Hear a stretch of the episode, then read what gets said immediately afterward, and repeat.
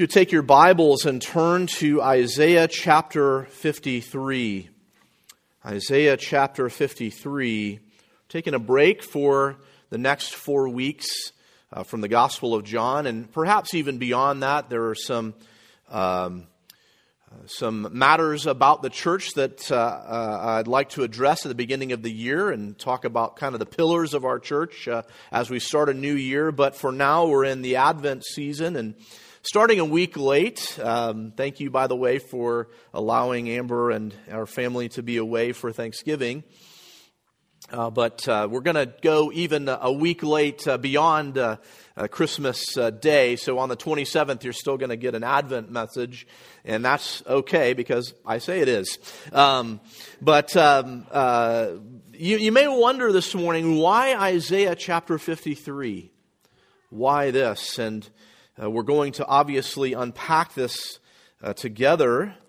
Uh, but we're going to look this morning at this passage to direct our focus to the Son of God, eternally God, come in the flesh for the glory of God and the salvation of men who repent and believe in his perfect life, death, and resurrection as the only means by which uh, we are made right or reconciled to God. And it's interesting to think about Isaiah chapter 53 in light of what we've been studying even in the Gospel of John. So much of what John references, in fact, he actually references Isaiah chapter 53 in, in John chapter 12 uh, which we have not made it to, uh, but, but there's so much of Isaiah 53 really in the rest of Scripture. We think about um, the Ethiopian eunuch uh, who Philip interacts with, and what is he reading but in God's providence, Isaiah chapter 53? And what does Philip say to him when he says, when the eunuch asks, um, Sir, of whom does this speak? Is this the prophet or someone else? And it says in um, Luke tells us there in Acts uh, he says um, he began to preach Jesus to him. And we understand that Isaiah 53 is such an important messianic passage. And from the perspective of the Old Testament people of God who would have read this, uh, they would have been looking forward to uh, the one that Isaiah 53 and even part of Isaiah 52 speaks of. Though many did not, but we remember that there is a a remnant who believes in the coming of Messiah. But, but this picture of Messiah that's given in Isaiah chapter 53 is so different than the one that is thought of when Jesus comes on the scene. But looking back from a New Testament perspective and seeing this fulfilled, uh, we understand how this fits into the season of Advent that we find ourselves in uh, this morning because it speaks of the Advent, it speaks of the incarnation of Messiah, who is the Lord Jesus Christ. And so, if you would uh, join me, uh, well, let's read Isaiah 53 first, and then we'll pray, and then we'll dig in together. Just follow along, if you will. Isaiah chapter 53. I'm reading from the English Standard Version this morning.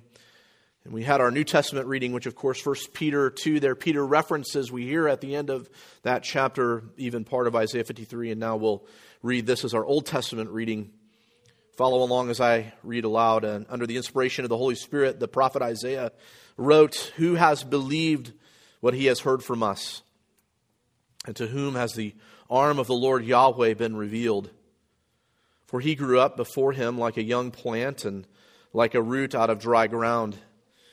He had no form or majesty that we should look at him, and no beauty that we should desire him. He was despised and rejected by men a man of sorrows and acquainted with grief, and as one from whom men hide their faces. He was despised, and we esteemed him not. Surely he has borne our griefs and carried our sorrows, yet we esteemed him stricken, smitten by God, and afflicted. But he was pierced for our transgressions. He was crushed for our iniquities. Upon him was the chastisement that brought us peace, and with his wounds we are healed. All we like sheep have gone astray. We have turned every one to his own way, and the Lord Yahweh has laid on him the iniquity of us all. He was oppressed and he was afflicted, yet he opened not his mouth like a lamb that is led to the slaughter, and like a sheep that before its shearers is silent, so he opened not his mouth. By oppression and judgment he was taken away. And as for his generation, who considered that he was cut off out of the land of the living, stricken for the transgression of my people. And they made his grave with the wicked and with a rich man in his death, although he had done no violence, and there was no deceit in his mouth. Yet it was the will of the Lord Yahweh to crush him. He has put him to grief. When his soul makes an offering for guilt, he shall see his seed, his offspring.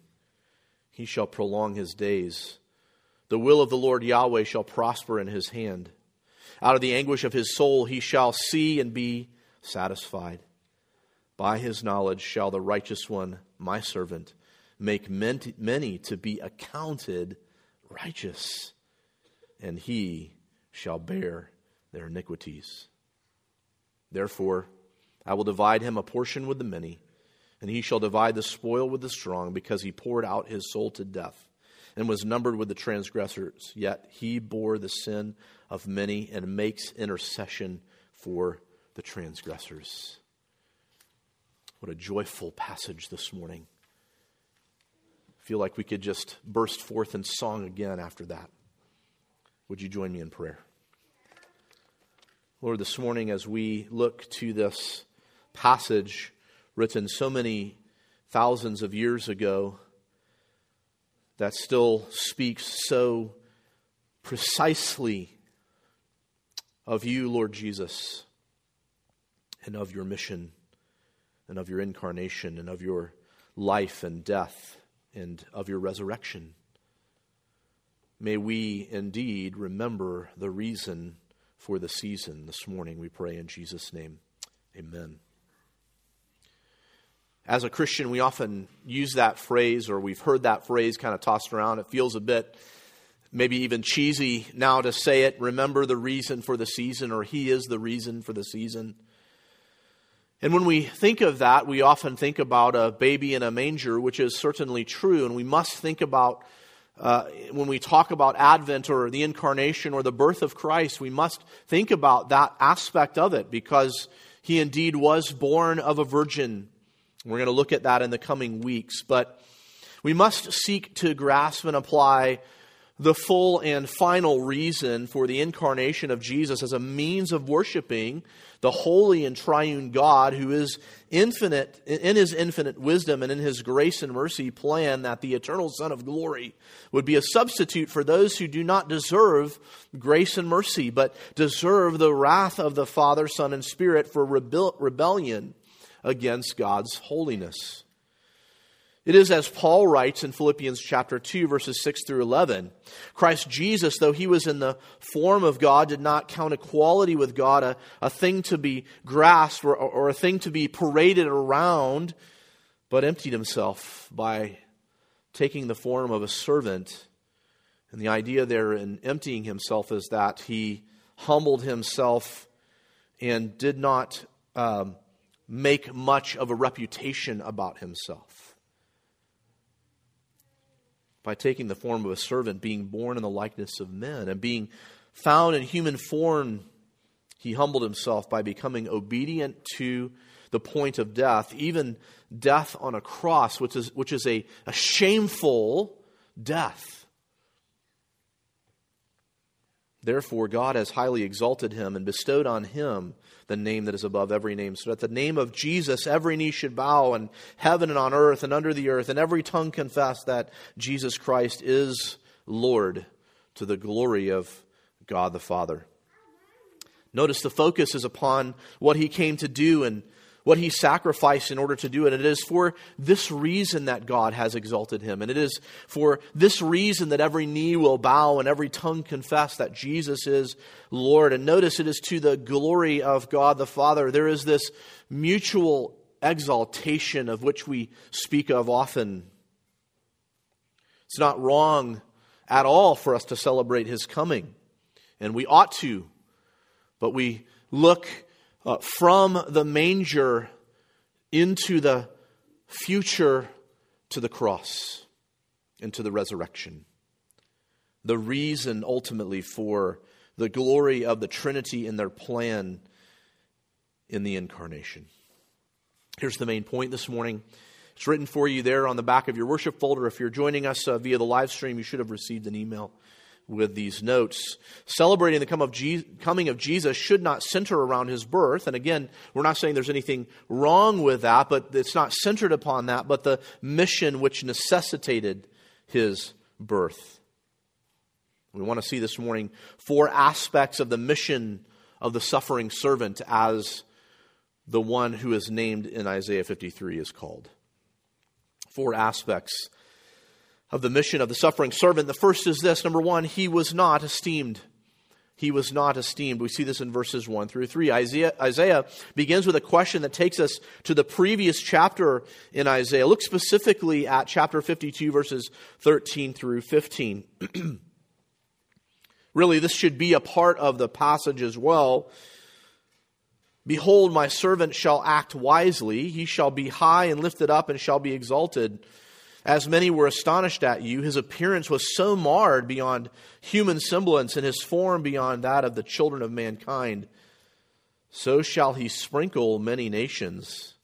Kings shall shut their mouths because of him. And we pause for a moment and think of, of, of, of Psalm 2, where the kings of the nations are uh, uh, laughing and, or, or, or, or, conspiring together, rather, uh, to say, How can we cast off the chains of the uh, of God and his anointed one. And uh, by the end of Psalm 2, the psalmist is saying, Kings, you better shut your mouths because he will destroy you. You need to kiss the Son, lest he visit you in his wrath. Kings shall shut their mouths because of him, for that which has not been told them they see, and that which they have not heard they understand. And as we look back again from this New Testament fulfillment, it is clear that this is a prophecy concerning the Lord Jesus Christ and his life, death, resurrection, and ascension. And yet the prophet wonders as he personifies the nations, nation of Israel, even as these kings have had their mouths shut and are, are seeing what this is, the reality of this true to come prophecy, the, the, the, the grandness with which he presents this, now he says in Isaiah 53 and verse 1 But who has believed our report? Why has no one believed them regarding this servant? The truth is, as you look over the, the warp and woof of the nation of Israel, many, many, many did not believe. And by the time you come to the incarnation of Christ, the belief is that the one who is grand and on high and should be Messiah cannot also be the suffering servant. That is the reason for disbelief. No one believed that the strong arm of the Lord could also be a suffering servant. And this is what the author goes on to describe here. The reality is, according to Paul in Romans 11, even as we speak of Israel's disbelief here, that a fullness, a, a, a, great number of Israel will someday look back and see what she missed in Isaiah chapter 53. And that seems to be the standpoint here, a looking back to see that Messiah was, in some senses, missed as we think of it from our perspective. And we even get a little bit of a glimpse of that in Acts chapter 2, do we not? As Peter is preaching to uh, those Jews who have come from every nation, he says, essentially, men of Israel, by your hands you put to death the Lord of glory. You put to death God's Messiah, the eternal Son of God. And what do those, at least in that moment, say? They are cut to the heart and they say, What must we do to be saved? They recognize, as it were, who they missed in Isaiah chapter 53. And so now, as we move ourselves back into the time period of Isaiah 53. Isaiah describes this unbelievable servant, the one who was, from a future perspective, missed, who is also God. One of the reasons it is incredible to think of this servant as God is his appearance.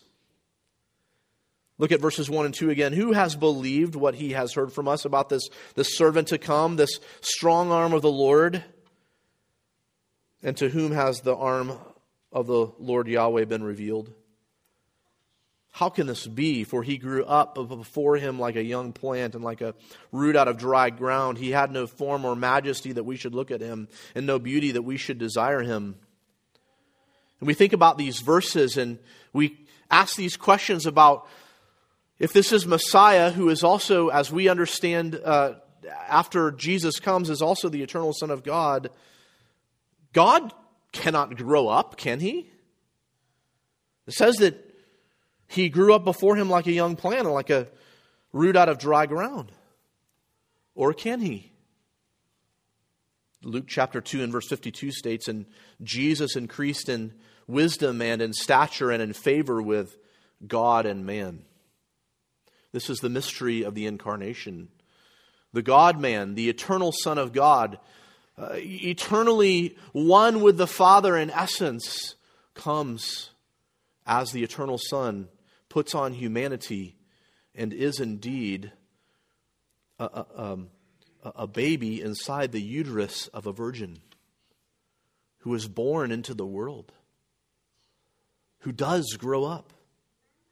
Of this concept, the great Puritan theologian John Owen writes The Lord Christ as man did and was to exercise all grace by rational faculties and powers of his soul, his understanding, will, and affections, for he acted grace as a man.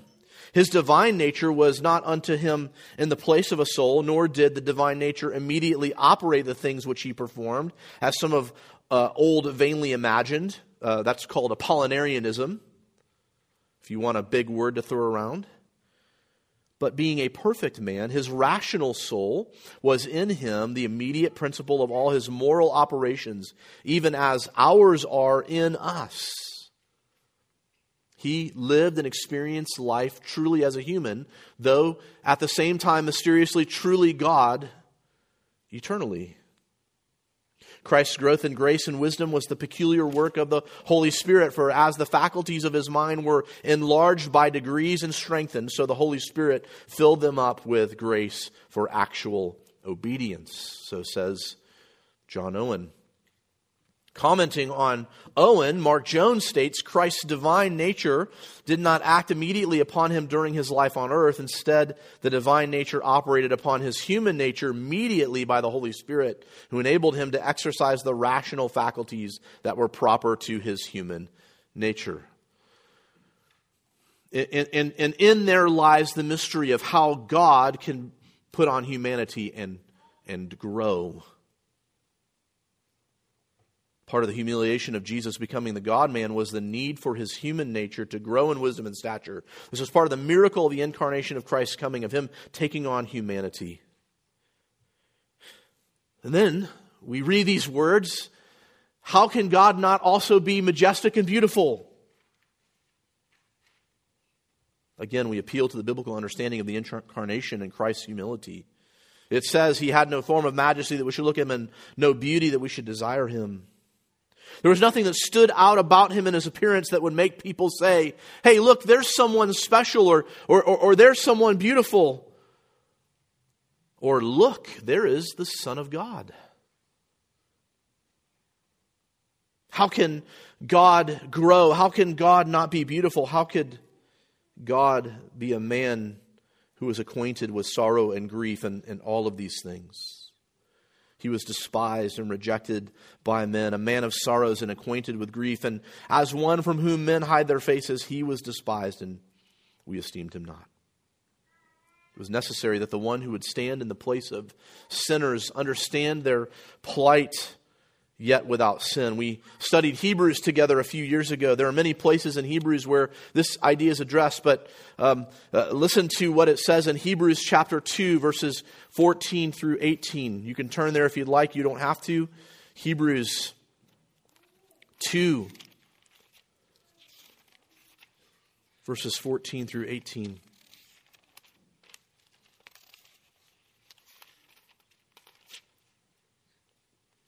Since, therefore, the children share in flesh and blood, he himself, that is Christ, likewise partook of the same things, that through death he might destroy the one who has the power of death, that is the devil, and deliver all those who through fear of death were subject to lifelong slavery.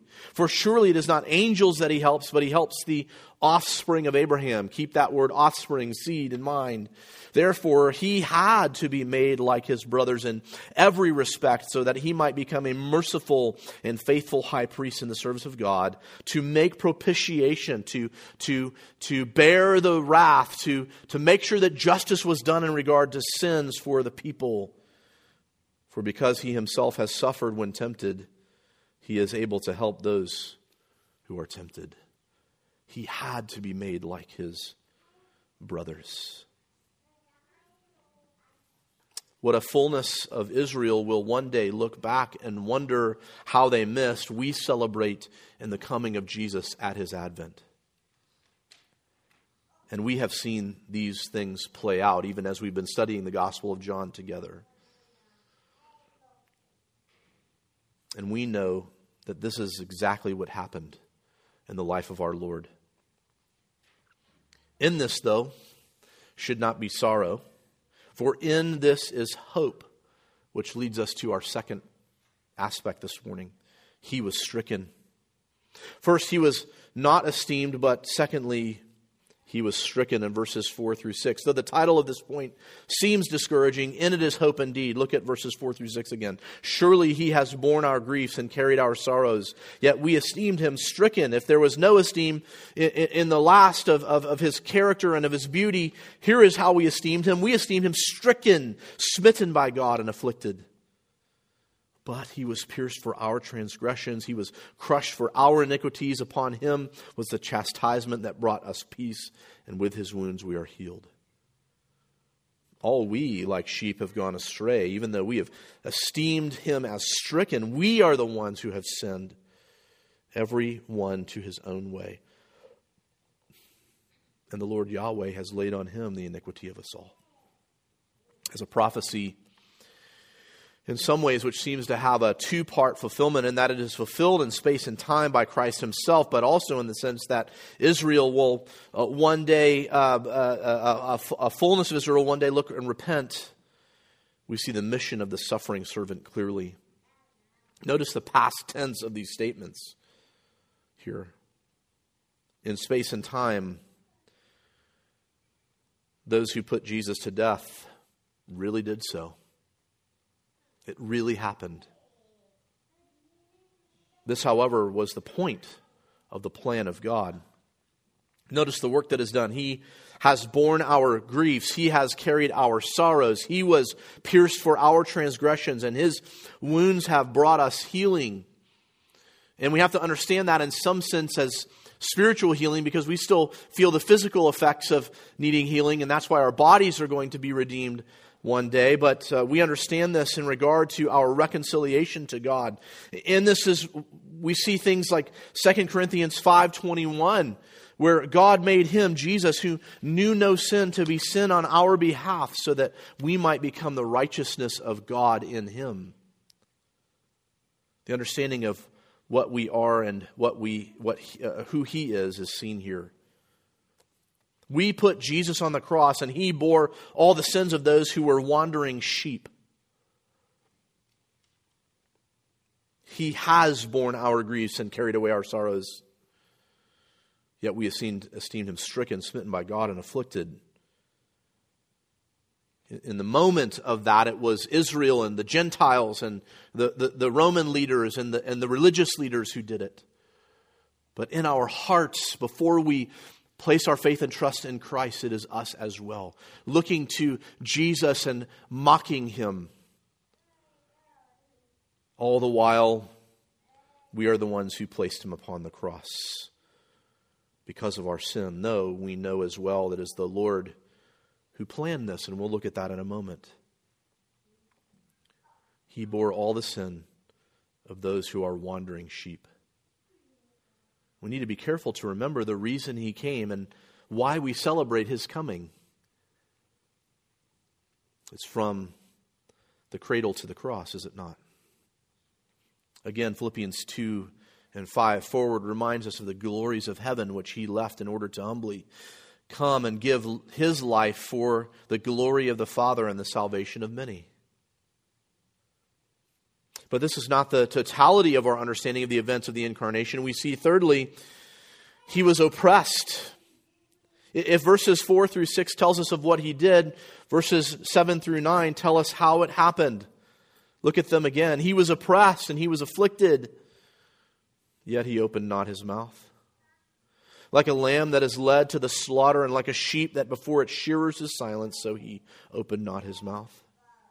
By oppression and judgment he was taken away, and as for his generation, who considered that he was cut off out of the land of the living, stricken for the transgression of my people? Uh, thoughts of Daniel chapter 7 and Daniel chapter 9 come in here as the one who was cut off. And they made his grave with the wicked and with the rich man in his death, although he had done no violence and there was no deceit in his mouth. Here we see the details of the crucifixion, again, looking forward from the time of Isaiah and now looking back as we have seen these events fulfilled. Led as a lamb before the slaughter. Here we see the language of the Passover, uh, even as uh, Jesus is having that final supper with his men right before the, or, or at the time of the Passover, and then he is put upon the cross. The Passover, the paschal lamb, was the sacrifice slaughtered in remembrance of the Exodus. So too Jesus, the lamb who takes away the sins of the world, is a lamb who is led to the slaughter to, to open the Exodus from slavery of sin and death. Jesus did not fight against this, but knew this was the plan that must be fulfilled. He was not silent, or, or he was silent, I'm sorry. Not, uh, uh, now, this does not mean that he did not speak, but that which he spoke was only affirming truth. Listen to Matthew chapter 27, verses 11 through 14. Now Jesus stood before the governor, and the governor asked him, Are you the king of the Jews? Jesus said, You have said so. But when he was accused by the chief priests and elders, he gave no answer. Then Pilate said to him, Do you not hear how many things they testify against you? But he gave him no answer, not even a single charge, so that the governor was greatly amazed. In these false accusations, Jesus was put to death, and his grave was, uh, as it was, was made among the wicked and the rich. With the wicked implying that he himself was not wicked, and, and with the wicked as he hung between two true criminals, and he himself, as even Pilate says, I, I cannot find anything wrong with this man. And he washes his hands And then with the rich, as we know, the grave that was borrowed from Joseph of Arimathea. And again, we see emphasized the innocence of the one who was stricken, and they made his grave with the wicked and with the rich man in his death, although he had done no violence. Why is he hanging between two criminals when he has done no wickedness at all? The only thing he spoke was truth. And when they accused him falsely, he stood silently. There was no deceit in his mouth. Why was he buried with the wicked and even among the rich? Not only this, we see fourthly, he was crushed. He was crushed. Verses 10 through 12. And the word that is so vital here in verse 10 is he was crushed. Yet it was the will of the Lord Yahweh to crush him. The word here in the Hebrew is probably better translated as some of you have it, um, and it is here in the um, the ESV. It, it, pleased him to crush him. It, says that um, later on, I believe. The pleasure is in the, the accomplishment of the will, and that it was. Uh, that is why some translations read, It was the will of the Lord to crush him. The pleasure is in the fulfillment of the plan. It's, it is not as if God is some uh, uh wicked father. No, he is a good father. It, pleases him to crush the Son, not because of the Son's being crushed, but because of the reason for that, which is the fulfillment of the Trinitarian plan. Listen to Ephesians chapter 1 verses 3 through 10. Blessed be the God and Father of our Lord Jesus Christ who has blessed us in Christ with every spiritual blessing in the heavenly places, even as he chose us in him before the foundation of the world that we should be holy and blameless before him. In love he predestined us for adoption to himself as sons through Jesus Christ according to the purpose of his will to the praise of his glorious grace, with which he has blessed us in the beloved. In him we have redemption through his blood, the forgiveness of our trespasses according to the riches of his grace, which he lavished upon us in all wisdom and insight, making known to us the mystery of his will according to his purpose Notice that twice now. According to his purpose, according to his purpose, which he set forth in Christ as a plan for the fullness of time. This is, this is Paul, in, in a sense, reflecting on Isaiah 53 and saying, This is what happened. This is the plan to unite all things in him, things in heaven and things on earth. And then it goes on to say, which was according to the counsel of his will. Think of the reason for the need of the son to be crushed, and we think of the seed promise of the garden that comes in the curse to the serpent. After mankind has sinned, the, uh, that the seed of the woman would crush the head of the snake, and only after the serpent bruised the heel of the seed. It was because of our sin that the son must be crushed, but it is only his heel which is bruised. Look at it again. Yet it was the will of the Lord to crush him and put him to grief. When his soul makes an offering for guilt, he shall see his what? Offspring. Think of the seed promise in the garden. The seed of the woman, it can be taken in two senses. It can be taken in the sense of an individual who would come to, to crush the head of the serpent. But it can also be taken in the sense that there is that righteous seed, those who would truly be the children of God, the children of Abraham, by way of faith, not just by way of flesh. And that offspring, those righteous ones, as they are called in verse 11, are his offspring. He shall prolong his days, the will of the Lord shall prosper in his hand. It is only in a sense that his heel is crushed, which in this is the accomplishment not only of the plan of God in regard to sin, but also exaltation of the servant. He did not stay in the grave, but his days have been prolonged. Out of the anguish of his soul he shall see and be satisfied, and by his knowledge shall the righteous one, my servant, make many to be accounted righteous. That is the idea of imputation. He shall give them his righteousness, and he shall bear their iniquities. As we read in Philippians 2 9 through 11, therefore God has highly exalted him and bestowed on him the name that is above every name, so that the name of Jesus every knee should bow in heaven and on earth and under the earth, and every tongue confess that Jesus Christ is Lord to the glory of God the Father. So as we think about the coming of Jesus at this time of year, we must remember the reason for which he came. It is not to only celebrate a baby born, but the purpose for which he was born. Did I forget to give you the last point? No, we got it. He was crushed, right? Yeah. Listen to verse 12. Therefore, I will divide him a portion with the many, and he shall divide the spoil with the strong, because he poured out his soul to death and was numbered with the transgressors. Yet he bore the sin of many and makes intercession for the transgressors. Believer, are you captured by this reality not only this time of year, but all through the year? Our existence is for the glory of God and Christ by the Spirit.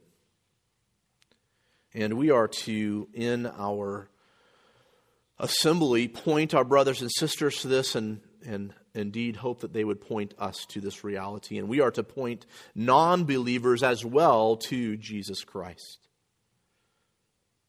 To those who are suffering, we point to the one who in all ways suffered in our behalf. There is no other name and there is no other way.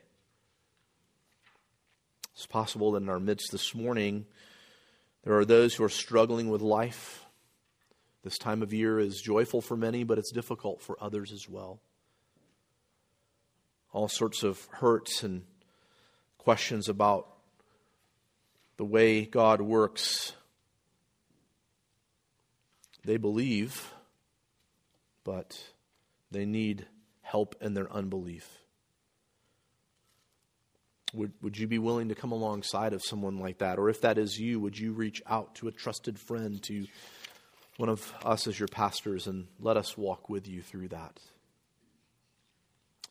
Perhaps there are some in our midst who know that they have not repented, have not turned from their sins, and trusted in the God man, the one who has left the glories of heaven to take on flesh, to suffer in all ways as a human, yet without sin, to be the perfect sacrifice, who died on a cross, who was raised again, who was exalted, sitting at the right hand of the Father, waiting for his enemies to be made his footstool.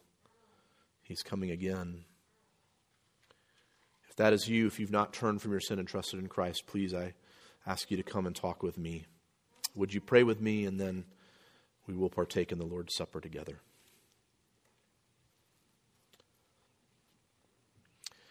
This morning, Lord, we are grateful for the opportunity to open your word and to study together.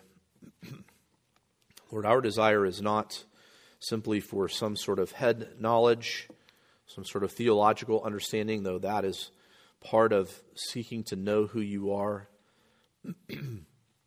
but in that, Lord, in anything that we acquire, we recognize that it's your Holy Spirit who illuminates our eyes and our minds to these understandings for the purpose of your glory, for the purpose of worship, not only in singing and gathering, but in the way in which we live our lives. So, Lord, would you help us this morning to, to glory in your coming and the reason for your coming? And then, Lord, as we find ourselves in community, seeking to encourage one another to remind each other of these truths and be encouraged to walk with each other, to proclaim the good news to our family that does not know you, to our friends that do not know you. Lord, especially in this time of year where questions may be raised, give us boldness, give us grace. And now, Lord, as we come to the table, pray that you would attend our time by your Spirit. In Jesus' name, amen.